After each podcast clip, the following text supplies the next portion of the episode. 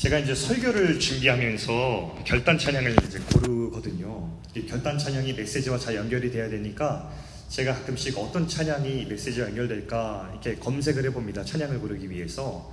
그러니까 이번 본문은 제가 두 가지 키워드를 가지고 검색을 해봤어요. 하나는 찬양, 하나는 감사. 이렇게 해서 검색을 한번 해봤습니다. 어, 그런데 이렇게 검색을 하다가 독특한 제목의 영상이 하나가 뜬 거였어요. 그 제목이 뭐였냐면 하루에 천 번 감사합니다 말하기, 뭐 이런 것이었습니다. 이런 거 본 적 있어요, 여러분? 굉장히 독특해서 호기심에 클릭해서 살펴보게 되었어요. 그것은 한 명상을 수행하는 사람의 채널이었는데 그 명상 방법 중에 하나였어요. 하루에 감사합니다를 천 번을 말해서 그것을 십만 번 말하는 목표를 가지고 수행하는 그런 명상가였습니다. 제가 그 명상의 내용을 살펴보니까 이런 내용이었어요. 우주의 에너지를 생각과 상상으로 끌어당겨서 내게 행운과 복을 끌어오는 건데요, 그러기 위해서는 긍정의 말이 필요한 거예요. 내 부정적인 생각을 다 버리고 긍정의 말을 통해서 긍정 에너지로, 우주의 긍정 에너지를 내 삶으로 끌어당겨서 내가 원하는 것을 얻을 수 있는 그런 명상을 하는 것이었습니다. 또 관심 가서 또 유튜브 뒤져서 이제 내일부터 하루에 천 번 감사합니다 말하기 시작하는 사람이 예, 없어야 될 텐데요. 예. 그래서 이제 주문을 외우는 거예요. 자기 암시를 하는 건데요. 제가 그것을 보면서 두 가지 느낀 게 있었어요. 첫 번째, 아, 현대를 살아가는 사람들은 다 자기 마음이 아프구나 하는 것과, 두 번째, 사람들이 행복과 복을 그렇게 구하길 원하고 원하는 것을 얻길 원하지만 생각대로 잘 되지 않는구나 라는 그런 생각이 들었어요. 동시에 또 한 가지 질문이 하나 들었는데, 이런 질문이 들었어요. 저렇게 정성스럽게 천 번을 내뱉는 저 주문 속에 저 감사합니다고 말하는 대상은 누굴까? 제가 궁금해서 찾아봤거든요. 저들이 감사합니다 혹은 저 기운을 어디서부터 빌어오길 원하는 걸까라고 찾아보니까 그들은 이렇게 얘기했어요. 우주의 에너지. 굉장히 막연한 대상이에요. 인격에게 구하는 것이 아니라 비인격적인 어떤 에너지를 구하고 있었더라고요. 그런데도 그들은 그렇게 열심히였어요. 그러면서 저는 이런 생각이 들었죠. 만약 대상도 감사의 이유도 없는데 저렇게 열심히 감사합니다를 주문처럼 외워서 우리 마인드가 더 긍정적이고 더 행복할 수 있다면, 그 감사의 대상이 실제로 존재하고 감사의 이유가 진짜로 있을 때에 우리에게 오는 긍정과 행복은 어떤 것일까? 저는 이런 생각이 들더라고요. 자, 오늘 시편 백사십칠 편이 이런 걸 얘기하거든요. 우리가 누구에게 감사를 드리며 왜 우린 감사와 찬양을 드리는가, 이유에 대해서 쭉 나와 있는데, 우리 한번 백사십칠 편 본문으로 한번 우리가 어, 좀 들어가 보도록 하겠습니다. 어, 시편이 백오십 편까지 있는데 백사십육 편부터 백오십 편, 백오십 편까지 마지막 다섯 편의 시는요, 찬송시라는 별명이 있어요. 이유는 이 시들은 특이하게도 구조가 할렐루야로 시작해서 할렐루야로 끝이 나요. 여러분 확인해 보세요. 다섯 편의 시가 똑같아요. 할렐루야로 시작해서 할렐루야로 끝이 나요. 여러분 할렐루야가 무슨 뜻인지 아세요? 제가 이 앞에만 올라오면 할렐루야 이렇게, 여러분 아멘도 크게 안 하면 제가 맨날 올라오기만 하면 할렐루야 이렇게 외치잖아요. 무슨 뜻인지 아세요, 여러분? 하나님을 찬양하라. 네. 자, 여러분 자막 보여주세요. 할렐루야는 히브리어예요. 근데 어떤 사람들은 이제 뭐 알렐루야가 뭐냐 그러는데, 알렐루야는 라틴어, 알렐루야는 헬라어, Praise the Lord 하는 거는 영어, 하나님을 찬양하라 하는 거는 우리 한국어. 근데 여러분 언어에 어, 국한되지 않고 이 할렐루야를 외칠 때에는 다 당대하고 크게 외쳐야만 해요.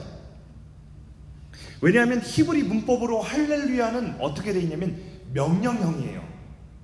여기 모인 사람들한테 할렐루야, 원래 이것도 사실 안 맞아요. 제가 변질된 거예요. 원래 제가 변질된 자고 중심을 잘 지켰으면 할렐루야 이렇게 외쳐야 되는데 제가 좀 변질돼가지고 할렐루야 이렇게 하는 것이죠. 이게 무슨 뜻이냐면 하나님을 찬양하라는 이 명령이거든요. 근데 이 명령이 우리 모두에게 제가 선포한다 하더라도 강요가 되지 않는, 강요가 성립되지 않는 이유는 뭐냐면 우리 모든 생명에게는 하나님을 찬양할 충분한 이유가 있기 때문이에요. 이유가 있는 사람들에게는 명령이 강요가 되지 않아요. 그래서 제가 올라와서 이렇게 생각합니다. 제가 할렐루야 이렇게 하면 어떤 의미로 받아들이냐면, 자, 오늘도 우리가 하나님이 계셔서 참 감사합니다. 우리에게도 오늘 찬양할 이유가 넘칩니다. 그렇지 않습니까? 라고 하는 동의를 구하는 말이라고 생각하면 돼요.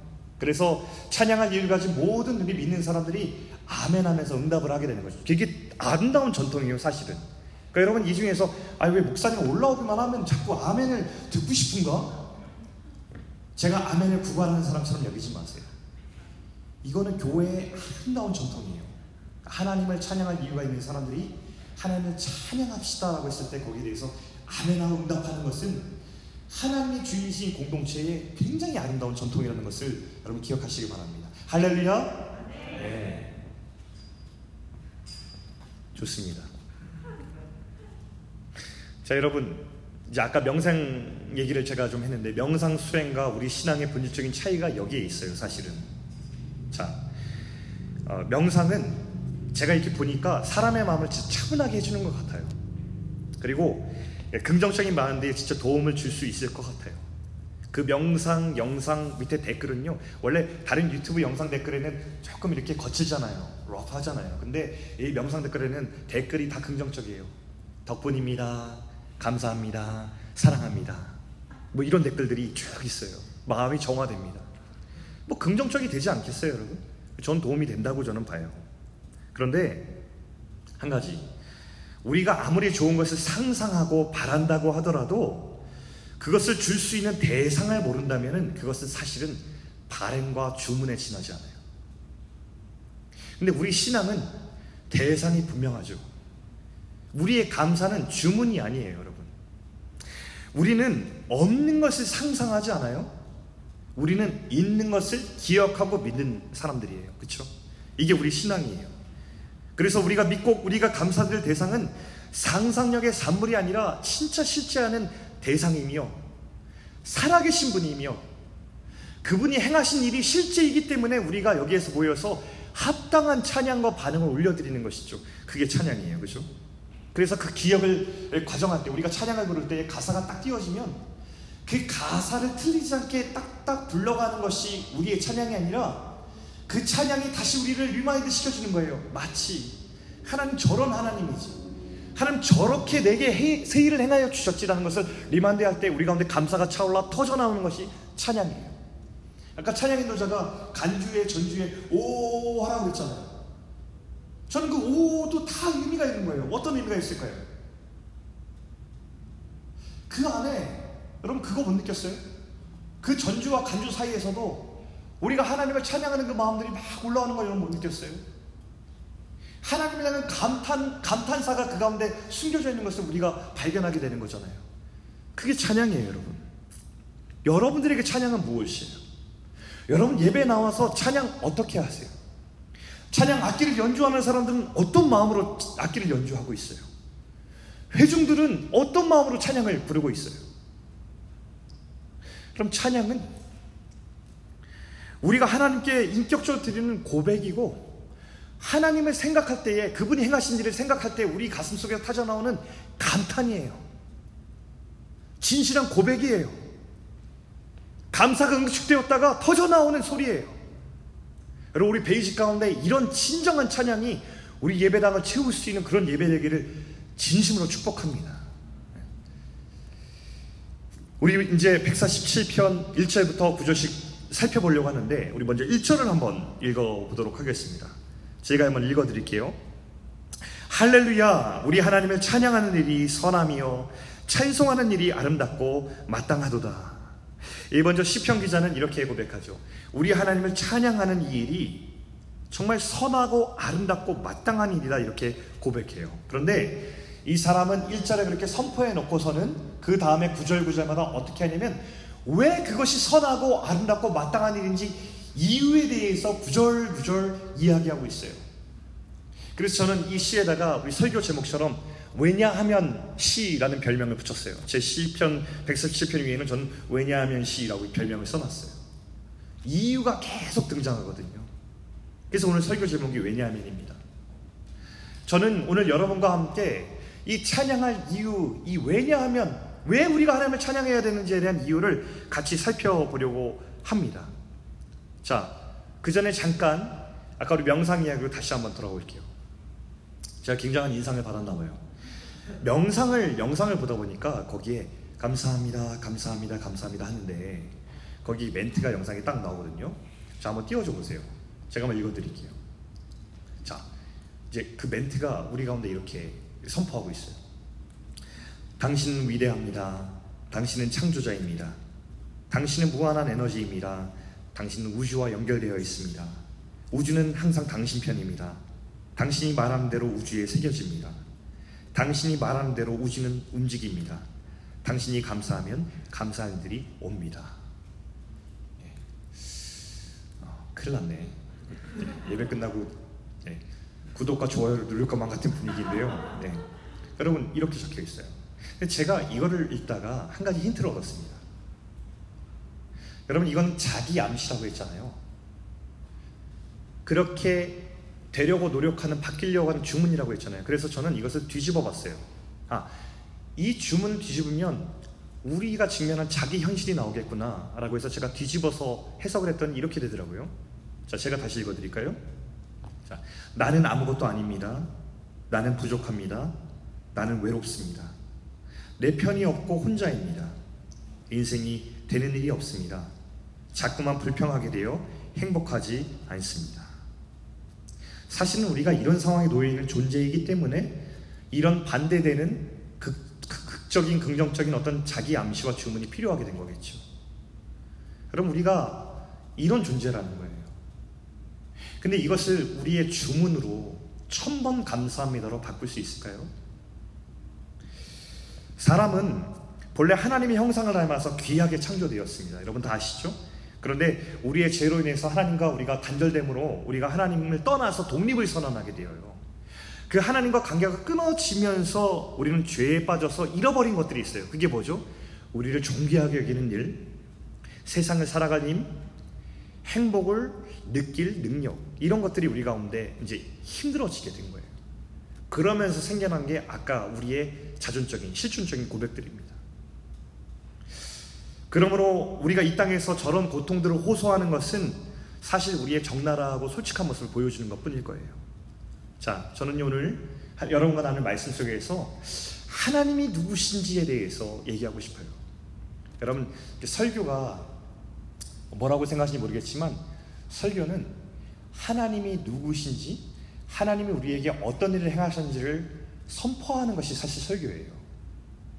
아, 우리가 교훈을 얻어서 아 이렇게 되겠구나, 아 이렇게 바뀌어야 되겠구나 라는 것도 있지만 사실 우리가 바뀌는 데는 별로 소망이 없어요. 근데 우리의 소망은 어디 있냐면 선포된 하나님이 누구신지를 알게 될 때에 우리의 소망이 생기거든요. 오늘 우리가 이 시편 백사십칠 편을 보면서 하나님이 누구신지를 우리가 잘 알게 되고 거기에서 우리의 새로운 소망이 솟아나게 되는 시간이 되기를 축복합니다. 저는 먼저 우리의 실천적 고백에 대해서 우리가 고백하고 거기에 대해서 하나님께서 뭐라고 말씀하신지를 한번 들어보는 시간으로 이렇게 쭉 가보려고 합니다. 자, 먼저 우리의 인생의 실천적 고백 첫 번째입니다. 나는 늘 쓰러지고 넘어집니다 라는 고백이 우리 가운데 있죠. 사람은 인생을 통틀어서 수도 없이 쓰러지고 넘어지는 존재예요. 여러분 인정하시죠? 제 인생이 그랬습니다. 지금도 그런지 모르겠어요. 얼마나 약한지 모릅니다. 이 좌절은 끝이 없어요. 그래서 내 인생이 끝나고 실패한 듯 느껴지는 순간이 때때로 우리 가운데 찾아오는 게 사실이에요. 굉장히 여러분 고통스럽지 않습니까? 이런 것들이 올 때. 그런데 오늘 시인이 고백하는 하나님은 이 절에 이렇게 나와 있어요. 같이 한번 읽어봅시다. 시작. 여호와께서 예루살렘을 세우시며 이스라엘의 흩어진 자들을 모으시며. 하나님은 어떤 분이시냐면 모으시고 세우시는 하나님이세요.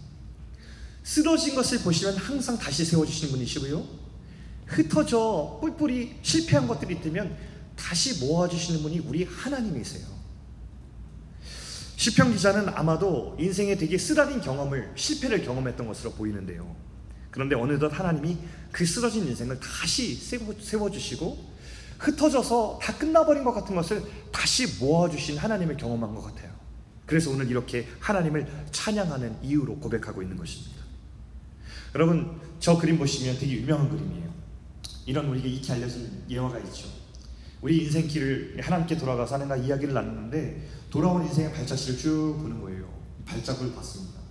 근데 너무 감사한 게 하나님께서 이렇게 내 발자국이 있고 옆에 발자국이 있어서 하나님이 내 인생마다 이렇게 같이 걸어주신 거예요. 와, 하나님이 저렇게 내 인생을 걸어주셨구나.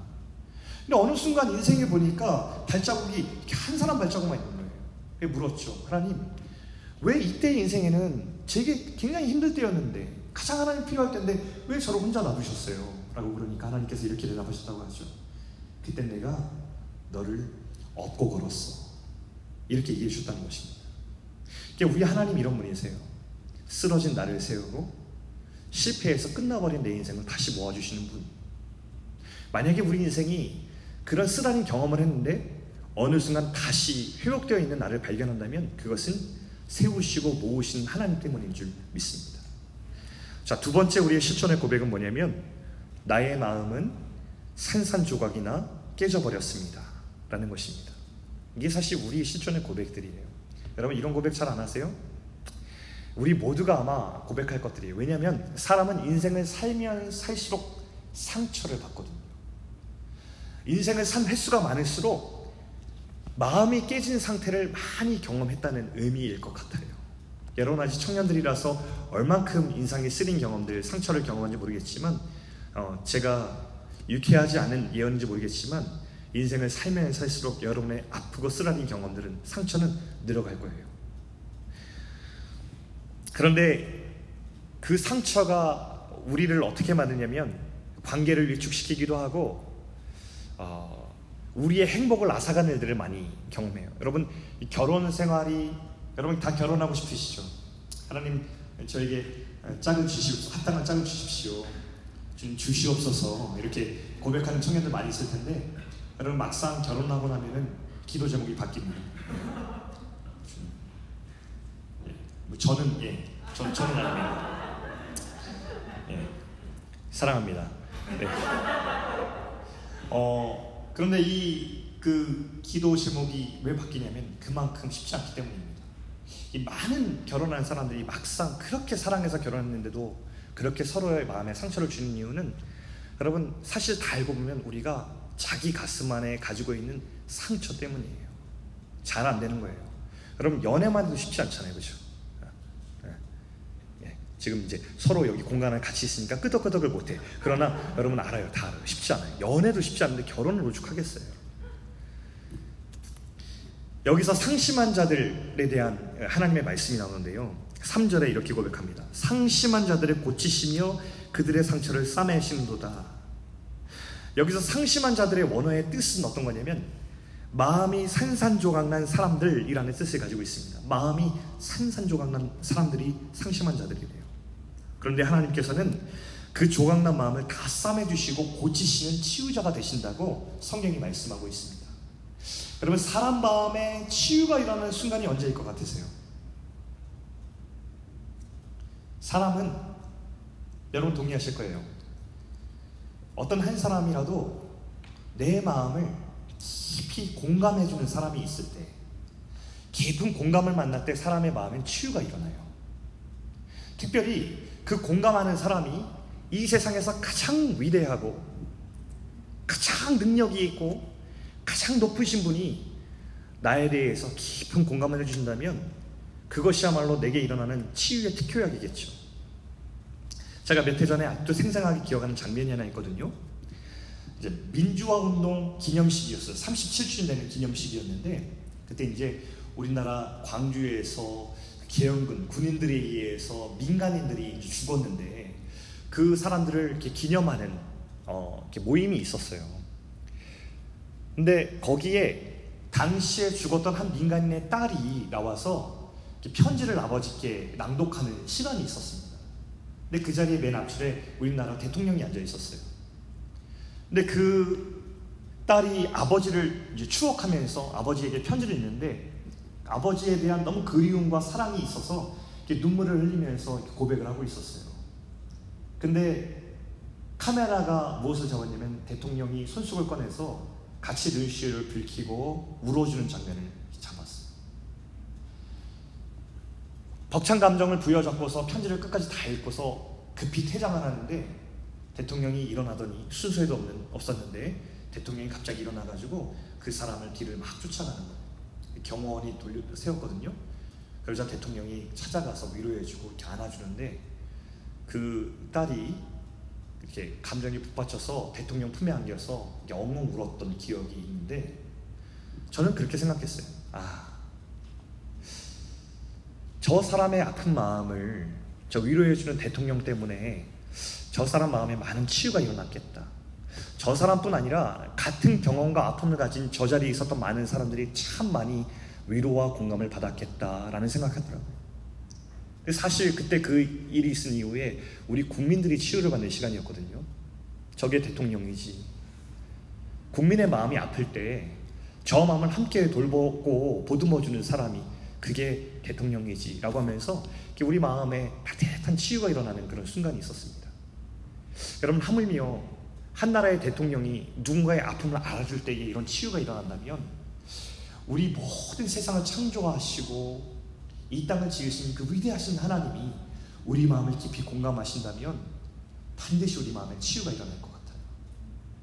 우리 하나님은 우리의 아프고 상처난 마음을 고치시는 치유자이십니다. 자, 세 번째 우리의 실천적 고백을 보면 이런 것입니다. 나는 정말 보잘것없는 자입니다. 라는 우리의 실천적 고백이 있어요. 자, 여러분, 많은 현대인들이 자존감의 문제로 씨름합니다. 자존감의 문제로 어, 난 정말 가치가 없는 것 같아 라고 느끼는 사람들이 많이 있죠. 왜냐하면 이 자본주의 시대를 살아가다 보면요, 사람들이 나도 모르게 이렇게 드는 감정이 내가 진짜 살아가는 게 의미 있을까? 내가 이 세상에 사라진다고 해도 사람들이 그거에 대해서 가슴 아파할까라는 내 가치에 대한 의심을 많이 합니다. 혹시 우리 청년 중에서 그런 생각하는 사람이 있어요? 여러분, 여기 하나님께서 이렇게 말씀하십니다. 사 절 오 절에 뭐라고 말씀하시냐면 제가 읽어드립니다. 그가 별들의 수요를 세시고 그것들을 다 이름대로 부르시는도다. 우리 주는 위대하시며 능력이 많으시며 그의 지혜가 무궁하시도다. 이렇게 말씀하십니다. 하나님이 어떤 분이시냐? 하늘의 별들의 개수를 다 세시고 그 별들마다 이름을 붙여주시는 하나님이 우리 하나님이라고 이렇게 말씀하고 있어요. 여러분, 하늘의 별들이 몇 개나 될까요? 자, 저 사진을 보세요, 여러분. 자, 저렇게 무수한 별들이 있는데 우리 눈에, 육안에 우와, 별들이 엄청 많다라고 느낄 때에 하늘의 별들이 이천 개쯤 눈에 보이면 와, 별 진짜 많아 이렇게 느낀대요. 그런데 우리 육안에 보이지 않는 별들의 수는 몇 개쯤 되는지 여러분 아세요? 제가 몇 개라고 얘기는 잘 못하겠는데 십에 십에 십팔 승이랍니다. 자, 그러니까 공이 엄청 저렇게 이렇게 붙는 건데요. 저 뭐라고 불러야 돼요? 하여튼 십에 십팔 승이에요. 그러니까 저게 완화닿죠. 어느 정도냐면 다음 사진 보여주세요. 우리 지구상에 존재하는 해변의 모든 모래 알갱이 있죠. 그 숫자를 다 합치면 저 숫자래요. 근데 우리 하나님께서 뭐라고 표현하시냐면 그 모래알 알갱이 하나하나를 다 세실 수 있고 이름을 붙일 수 있고 그로부터 찬양을 받기 원하시는 하나님이라고 말씀하시는 거예요.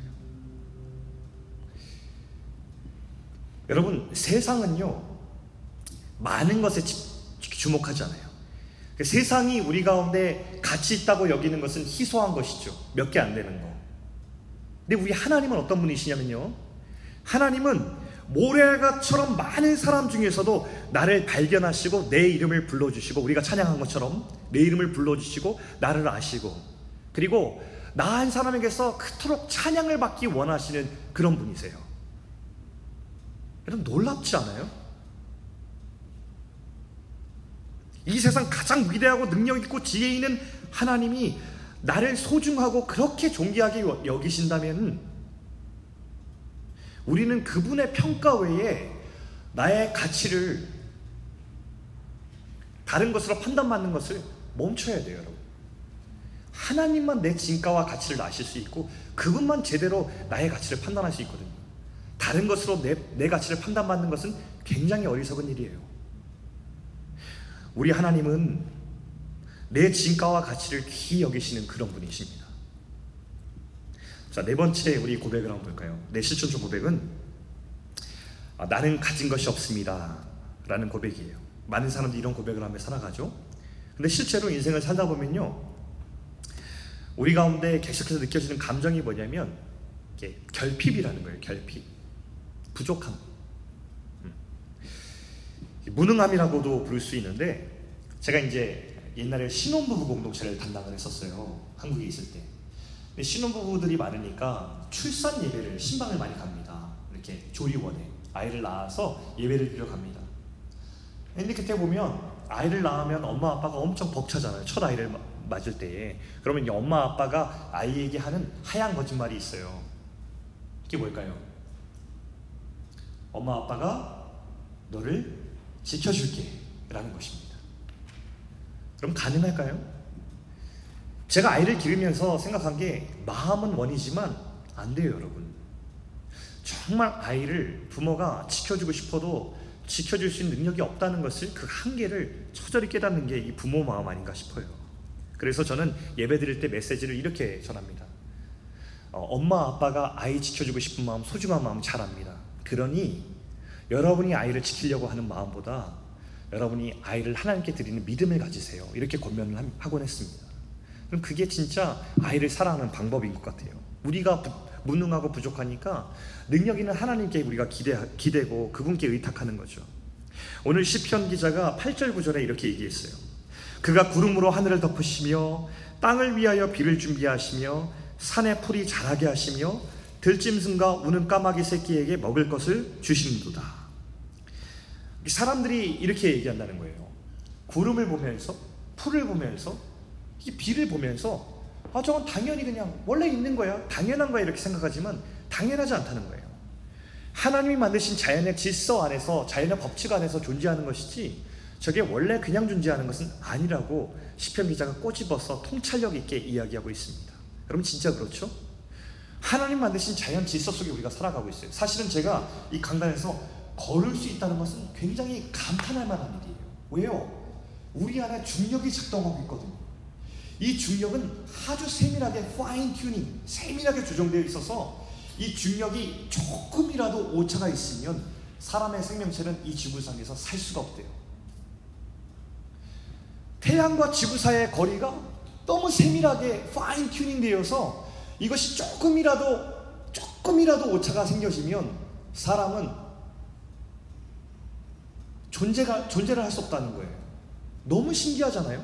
사실은 우리가 너무나 당연히 여기던 이 자연의 현상들도 사실은 하나님께서 정하여서 운행하고 계신, 정말 우리가 박수를 칠 경탄의 대상이라는 것이죠. 또 여기서 뭐라고 얘기합니까?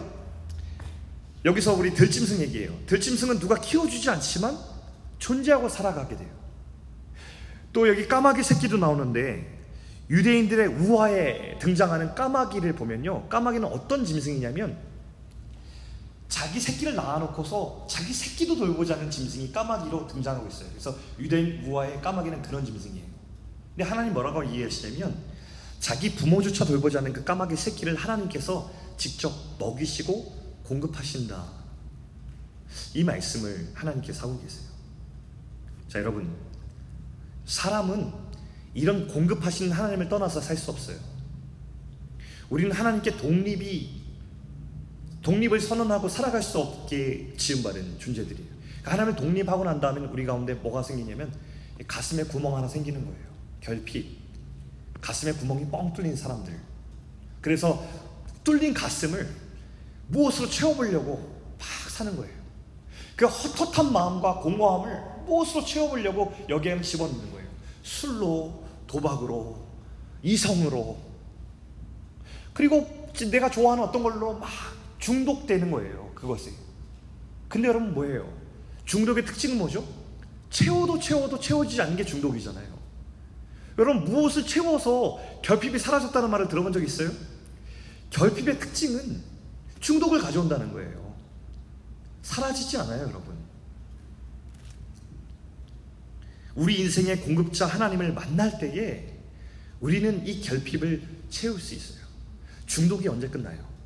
헛헛한 마음 가운데 내 마음을 가득 채운 그 사랑 하나가 딱 들어올 때 그때 끝이 나는 것이 중독의 끝인 것이죠. 그게 누구예요? 우리의 공급자 되신 하나님이에요. 하나님은 저와 여러분의 인생의 결핍을 채우시는 공급자이십니다. 다섯 번째 우리 실천적 고백을 보면 이런 고백이 우리 가운데 있어요. 나는 드릴 것이 없습니다. 나는 드릴 것이 없습니다. 우리 하나님께 나올 때에 나는 가진 것이 없어요. 하나님, 나는 드릴 것이 없어요. 어떡하죠? 라는 질문을 할 때가 있습니다. 하나님의 은혜를 만난 사람들의 특징은 뭐냐면 내가 하나님께 뭔가 이렇게 드리고 보답하고 싶어하는 마음이 생긴다는 거죠. 그래서 뭔가 드리려고 하는데 그때 교회에서 어, 잘 건강하지 못한 안내를 할 때에 이런 안내를 하죠. 많은 것을 드려야 돼요. 훌륭한 사람이 되어야 돼요. 그래야 하나님께 영광을 드릴 수 있어요. 라고 교회에서 이렇게 건강하지 못한 안내를 한 적이 있었어요. 그리고 이것이 신학과 만나서 예를 들어서 어, 당신은 어, 사회의 꼭대기층에 올라가야지 하나님께 영광을 흘려보낼 수 있고 영향력을 흘려보낼 수 있습니다. 이런, 이런 신학들 혹은 당신이 번영한 것이 사람들에게 하나님의 증거가 될 것입니다. 라고 하는 번영 신학들, 이런 잘못된 신학들이 교회 안에 들어온 적이 있었습니다. 그런데 과연 그것을 하나님께서 기뻐하실까요? 몇 해 전에 어떤 한 그룹의 회장이 회사의 비리로 말미암아 구속되는, 감옥에 가는 일이 일어났어요. 근데 이 회장은 아주 잘 알려진 크리스찬이었어요. 한 교회의 장로였고요. 근데 이 비리를 파헤치다가 조사를 하다가 더 깜짝 놀랄만한 일이 일어났는데, 이 장로님이 몇 해 전에 교회를 이제 새로 신축을 했는데 이분이 헌금을 많이 했대요. 건축위원장이었다는 거예요. 교회를 지었어요. 근데 이 교회의 건물 안에서 이 회장님의 방이 발견됐답니다. 개인 방이. 이 방에는 씨씨티비가 설치되어 있고, 그리고 이렇게 책장을 열면 비밀 통로가 있어서 교회 밖으로 이렇게 빠져나갈 수 있는 이렇게 통로, 비밀 통로가 있는 그런 방을 만들었다는 거예요. 여러분 상상이 되세요? 하나님의 교회인데 그 건물 안에 개인 방이 있고 그 안에 씨씨티비가 설치되어 있다는 거예요. 이 교회의 주인이 누구예요? 굉장히 큰 충격에 빠지게 되었어요. 그래서 그 방에서 그 교회 건물을 짓고 헌금을 하는 것을 통해서 이 사람은 자신의 회사의 불법 자금을 돈 세탁하는 일로 이렇게 사용했다는 것이죠. 여러분, 하나님께서 과연 기뻐하실까요? 헌금 많이 하고 교회 지으면? 그리고 누구나 부러워하는 부자의 삶을 살아가고 회장의 직위를 가지고 있으면? 십 절에 십일 절 이렇게 마지막 구절을 말씀하고 있습니다. 여호와는 말의 힘이 세다 하여. 이 말은 이렇게 말, 입의 말이 아니라 horse, 그겁니다 여러분. 예. 말의 힘이 세다 하여 기뻐하지 아니하시며 사람의 다리가 억세다 하여 기뻐하지 아니하시고 여호와는 자기를 경외하는 자들과 그의 인자하심을 바라는 자를 기뻐하시는도다. 하나님이 찬양받으실 이유가 있다면 그것은 뭐냐면 하나님의 성품 때문이에요. 하나님의 성품. 하나님이 어떤 성품을 가졌냐면 하나님은 사람이 가지고 있는 그의 강력한 어떤 힘, 아니면 그의 능력, 그가 가지고 있는 툴, 이런 것들을 보는 분이 아니라 하나님 그 사람 안에 있는 중심과 하나님만을 소망 삼는, 하나님께만 소망을 둔 그 중심을 하나님께 보신다는 거예요. 우리 하나님은 이런 분이세요 여러분. 우리 교회가 때로 잘못해서 사람들 향해서 하나님을 왜곡하고 정말 바른 하나님이 아니라 다른 하나님을 소개할 때가 있어서 그렇지, 성경에서 하나님의 성품을 나타내실 때 하나님은 너무 공평하세요. 차별이 없으세요. 가진 자에게나, 많이 가진 자에게나, 가난한 자에게나, 궁핍한 자에게나 그 마음에 다른 것 아니라 그 마음속에 있는 진심 하나, 그거 하나 보시고 기뻐하시는 분이 우리 하나님이세요. 너무 좋지 않아요 여러분? 하나님이 이런 분이시라는 게 너무 감사하지 않아요? 그러니까 우리가 신앙생활을 한다는 것은 뭐냐면 결국 하나님이 어떤 분이신가, 내가 믿는 대상은 어떤 성품을 가지고 있고 어떤 인격을 가지고 있는가, 그걸 보고서 그 성품에 감탄하고 그 인격을 가지신 분이 이 땅 가운데 행하신 일을 보면서 거기에 감탄상을 내뱉고 감사하고 벅차오르고 찬양하고 예배해요. 이게 이 땅에 하나님 만난 사람이 할 일이라는 거예요. 그걸 찬양이라고 한다는 것이죠. 사랑하는 여러분, 우리 이런 하나님의 성품을 생각할 수 있는 여러분 되길 바라요. 요즘 우리 신앙하는 사조들을 보면 하나님의 성품을 깊이 묵상하고, 와, 하나님 이런 분이시구나, 혹은 하나님 행하신 일을 보면서 하나님 이런 일을 내게 행하셨구나, 그게 아니라 너무 감상적으로 신앙하고 분위기에 취하고, 뭔가 성령님이 인격이신 분이 아니라, 하나님이 인격으로 대하는 것이 아니라 그 인격적인 교제와 만남 대신에 무언가 무언가 마치 주문해오고 이런 것처럼, 그러니까 무한한 힘에 기대는 이런 막연한 신앙생활을 우리가 할 때가 있는데, 여러분, 우리가 이런 시대 가운데 더욱더 우리가 주목해야 될 것은 무엇이냐면, 내가 진짜 찬양할 대상이 누구냐, 내가 믿는 분은 도대체 누구시냐, 이걸 알아가는 것인 줄 믿게 바랍니다. 그래서 우리 이번에 살아있는 교회의 표에 보면, 하나님의 아들을 믿는 것과 아는 일의 하나가 되어 그때의 온전한 사람이 된다고 성경에서 말씀하잖아요. 여러분, 그런 하나님의 성품과 능력과 그분의 행하신 일을 이렇게 묵상할 수 있는 여러분 되길 바랍니다. 그게 우리 신앙의 힘이에요. 그런 하나님이 내게서 찬양받으신 것이 가장 큰 영광이자 기쁨이라고 하시는데, 여러분, 이게 믿어지세요? 여러분, 놀랍지 않으세요? 이 세상의 창조자이신 위대하신 하나님께서 해변의 모래알 같고 밤하늘의 별 같은 나라는 존재를, 이름을 불러주시고 나를 잘 아시고 굳이 나에게서 찬양을 받기를 너무 영광스러워 하신다는 그 사실, 저는 이 사실을 생각할 때 너무 감사해요. 너무 가슴이 벅차요. 왜 나를 통해 찬양을 받길 원하실까? 내가 소중하기 때문이에요. 내가 너무 소중해서 우리 하나님께서 행하신 일이 뭐예요? 주님께서 하늘에서 내려오셔서 이 땅의 시간 속에 들어오셨고, 우리 같은 육신의 옷을 입고 오셔서 똑같이 고통받으시고 모욕과 수치를 느끼시고, 우리가 올라가야 될 십자가에 올라가셔서 피 흘려주시고 고통당하시고, 그 피를 흘리셔서 내가 마땅히 죽음의 원인이 된 나의 죄와 나의 연약함들을 다 덮어주시고, 너는 죄 없어, 너의 죄는 나에게 있어, 우리 죄를 가져가 주시고, 뿐만 아니라 무덤에서 다시 부활해 주셔서 빈 무덤을 우리에게 보내주시면서, 봐라, 무덤 비어있잖아, 너의 인생도 빈 무덤과 같아, 더 이상 너희에겐 죽음이 역사할 수 없어, 죽으면 끝난 것처럼 살지마, 너희들은 영원한 생명을 얻은 존재야, 너는 죽음의 끝이 아니야, 네가 죽으면 부활할 거야, 그러니 너는 죽음은 또 다른 시작이며 영원히 하나님과 동행하는 시작이니까 영원한 생명이 잇대어 있는 사람처럼 그렇게 세상을 살아가, 인생이 다 끝나면 다 끝날 것처럼 영원을 보지 못하는 사람처럼 이 땅에서 악착같이 돈 모으고 다른 사람을 짓밟고 너 혼자만 성공, 성공하는 것이 이 땅의 성공하는 것처럼 살지 말고 영원하신 하나님 곁에 갈 준비를 하면서 그렇게 살아가 라고 우리에게 메시지를 던져주신 하나님이 우리 하나님이세요. 여러분, 이것이 복음이에요. 여러분, 그러면 여러분, 이것이 당연해요? 이 복음의 사건이 우리에게 일어난 것이 마땅합니까? 우리는 너무나 자주 거꾸로 된 현상을 발견하는 것을 발견하게 돼요. 하나님이 우리를 위해서 이 땅에 오셔서 죽으셨다는 그 복음은 너무나 지극히 당연한 것으로 여겨져서 감흥이 없을 때가 많고, 우리가 그 복음에 반응해서 진정한 찬양을 드리는 일은 너무나 당연하지 않은 희귀한 일로 이 땅 가운데 벌어지고 있다는 것이, 이게 너무 신기한 일이에요. 어떻게 복음이 당연해요? 어떻게 하나님이 이 땅에 오셔서 우리를 위해서 죽으시고 생명 주신 그 사건이 우리에게 당연해요? 여러분, 찬양함이 마땅하죠. 그 일이 우리 가운데 거저 주어졌는데 하나님 감사합니다. 눈을 뜨면 하나님 감사합니다. 오늘 우리에게 생명을 주셨군요. 하나님 감사합니다. 내게 좌절의 순간이 있고 어려움이 있지만 영원하신 주님이 나를 영원한 생명을 주셨으니까 얼마나 감사해요. 날마다 가슴이 벅차오르고 찬성을 질러야 마땅한 우리 삶이 복음의 당연히 여기고 찬양하지 않아도 괜찮은 인생으로 나아간다는 것이, 여러분, 이것이 이것이 더 놀라운 일이에요. 우리가 받은 복음은 내가 영원토록 감탄해도 모자라고 매일마다 놀라고 감사함에 맨날 터질 듯 찬양을 불러도 평생 변하지 않을 절대 감사의 이유인 거예요. 여러분, 아까 그 주문을 외울 때 저는 그 사람도 너무 불쌍했어요.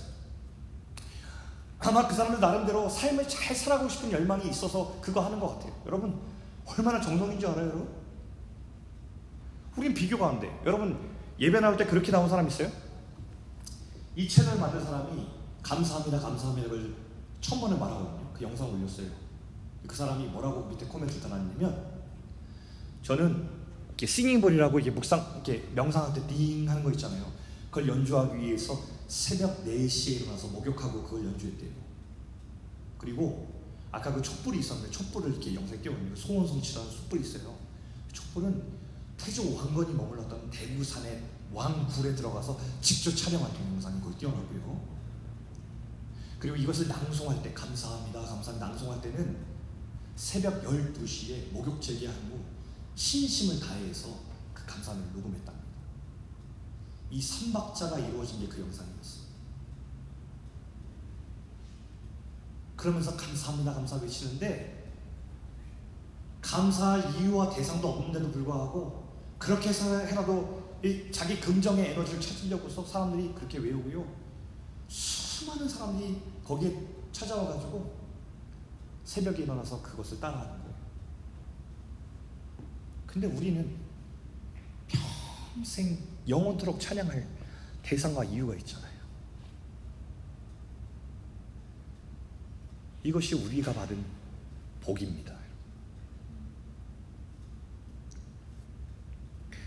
우리 사랑하는 베이직 청년 여러분, 여러분 평생 이 감사와 찬양을 잊지 마세요.